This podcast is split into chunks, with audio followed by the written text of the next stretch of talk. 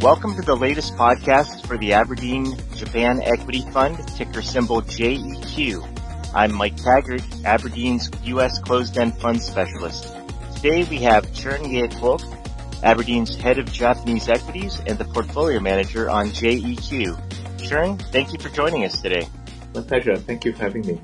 So Chern, my first question is, why should U.S. investors consider allocating capital to Japanese equities? Sure.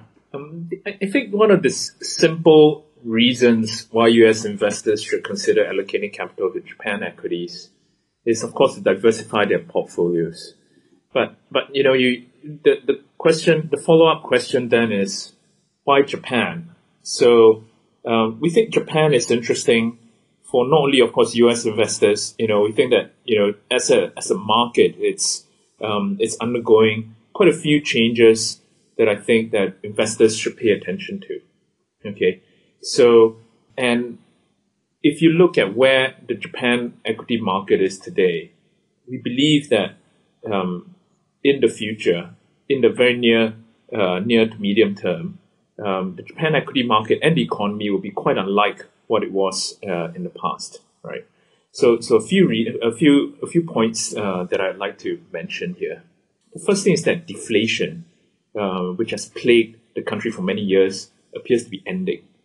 Right. The evidence here is the acceptance of price hikes from both consumers and corporates, uh, whereas in the past it was always a struggle for prices to be raised.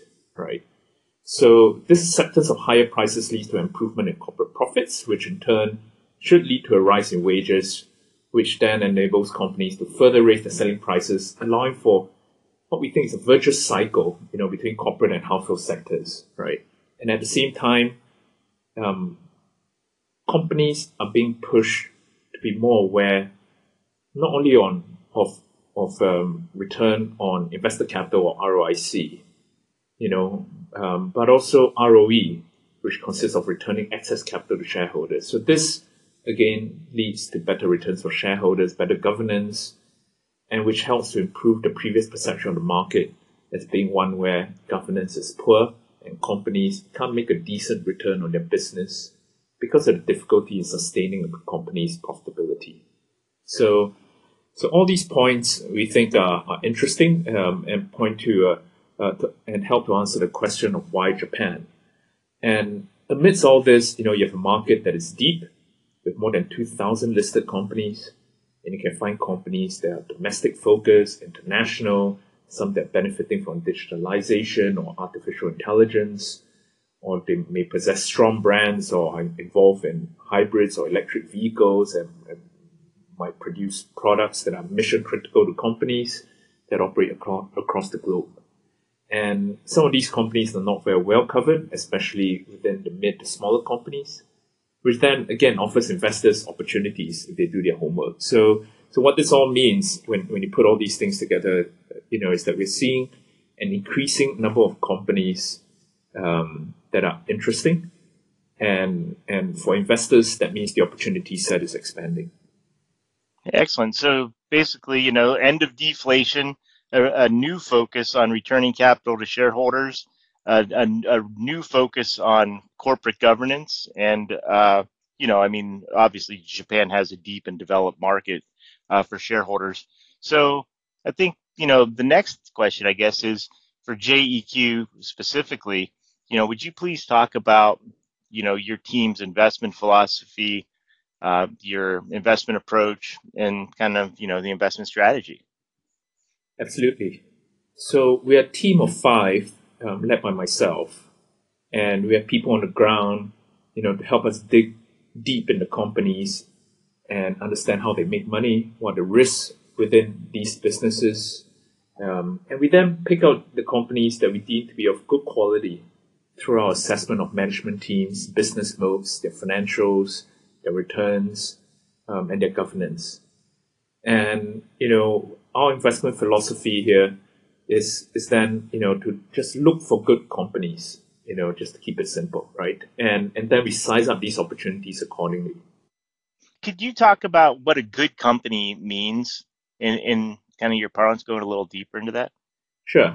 So what what we mean by good companies is you know companies with a very strong um, business moat, meaning that you know it's, it's defensible. Um, they have cash flows or, or, or, or earnings that are sustainable, um, and um, and businesses that have good management teams um, that have a proven track record, right?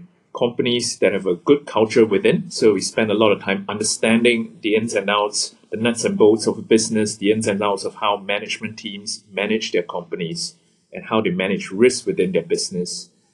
And um, and of course, you know, in Japan, uh, it's important to focus on governance, right? Uh, we we spend a fair bit of time understanding how um, how governance, uh, how um, how companies are being governed internally, and how they deal with shareholders and, and other stakeholders, right? So so it's it's a it's it's a um, it's a combination of all these factors um, that we are trying to understand, um, and and that helps us that helps us um, be informed about what um, what companies are, um, are above average or, or perhaps way above average in Japan, and which um, allows us to get that additional return from investing in them. And then once you do the security selection, how do you go about cons- thinking about portfolio construction? You know, is it is it simply large cap? Do you go up and down the cap structure? And then like sector allocation, that sort of thing. Sure. So first, you know, we look at where the best quality companies are in each sector, right? And, or, or within the universe. And we size up these opportunities um, according to factors such as the quality of the business, uh, the visibility of the business, the outlook, and the valuations, right? So, so um, it's more of a qualitative process and how we, we come up with this. But of course, at the same time, uh, we do use some risk tools to help uh, ensure that we aren't taking excessive risks across the portfolio. Yeah, excellent, excellent. And you mentioned you have a team of five, but surely, I mean, Aberdeen has hundreds of equity analysts, and I'm sure that you must rely on uh, on those. Or is it just the five of you picking the Japanese equities? Um, you're right in that you know we, we actually tap on um, the broader um, group um, of um, of investors across equities. Now, the, the five of us spend all of our time looking at Japan equities. But as we know, um, Japanese companies are not just you know operating within Japan, competing, competing amongst each other. They're actually you know plugged into the global supply chain. You know they are competing with companies based elsewhere in the world, um, and uh, we spend a, a, decent amount of time, you know, um, communicating with our colleagues elsewhere um, to, to get a better sense of um, of the competitive environment, um, of the the competition, um, and and believe that that helps us to be better informed as investors uh, within the Japan equity market. Uh, now, just to give a quick example here, um, there are a number of companies in Japan that are plugged into um, the semiconductor production, um, the semiconductor manufacturing process, right? So, and and understanding how that chain works, whether it's in you know North Asia, in Taiwan, in Korea, or elsewhere, you know, in, in America, you know, you've got some very good companies there, um, and and other parts of the world, parts of Europe, and so on.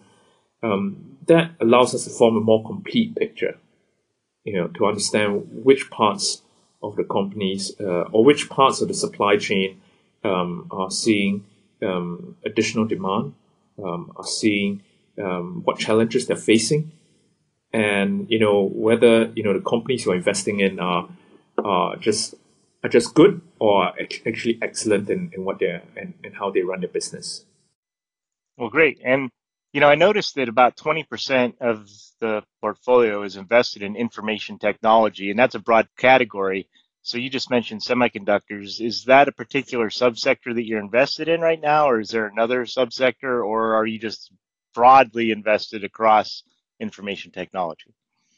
Uh, if you look at the information technology sector, it's split three ways, and we are invested in all three areas. So um, the first area is semiconductor related companies, and that includes those that um, produce equipment for producing chips.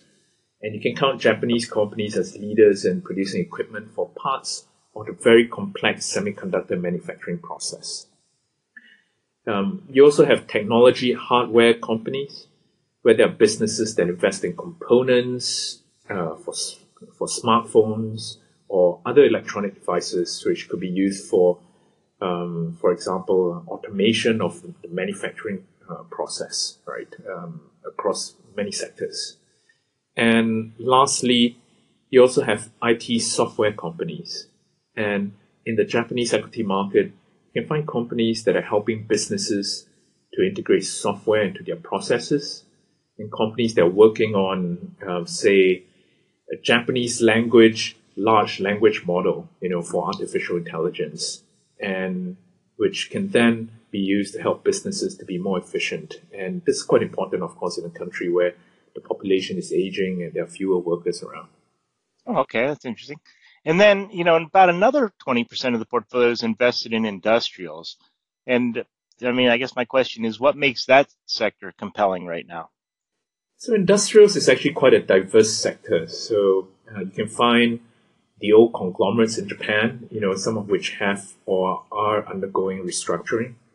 Um, you can also find more focused businesses, such as those that deal with um, business services like uh, providing human resources, for instance. So within that range of companies, uh, we're shareholders of companies that are plugged into the digitalization of industrial companies and the upgrading of power grids, which, as we know, is quite important with renewable energy uh, um, increasingly, um, you know, being adopted, you know, by many countries. Um, we also invested in companies that produce semiconductors for electric vehicles and, and hybrid vehicles. Um, we are invested in companies that operate online platforms for job listings, for which um, the adoption of artificial intelligence is helping to better match opportunities between employers and those looking for job opportunities. Yeah, that's a very broad category then, much broader than, than, than just the headline industrials. So, well, thank you, Chern, for that update on JEQ. It's always a pleasure speaking with you. Thank you. And thank you everyone for listening to this podcast. There are three convenient ways to learn more about JEQ. On the internet, visit abrdnjeq.com. Email us at investor.relations at abrdn.com or give us a call at 1-800-522-5465. I'm Mike Taggart of Aberdeen. Thank you for listening.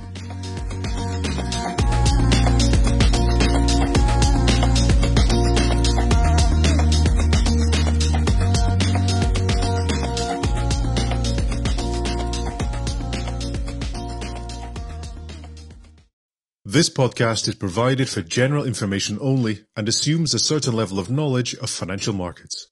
It is provided for informational purposes only and should not be considered as an offer, investment recommendation, or solicitation to deal in any of the investments or products mentioned herein, and does not constitute investment research. The views in this podcast are those of the contributors at the time of publication and do not necessarily reflect those of Aberdeen. The companies discussed in this podcast have been selected for illustrative purposes only, or to demonstrate our investment management style and not as an investment recommendation or indication of their future performance.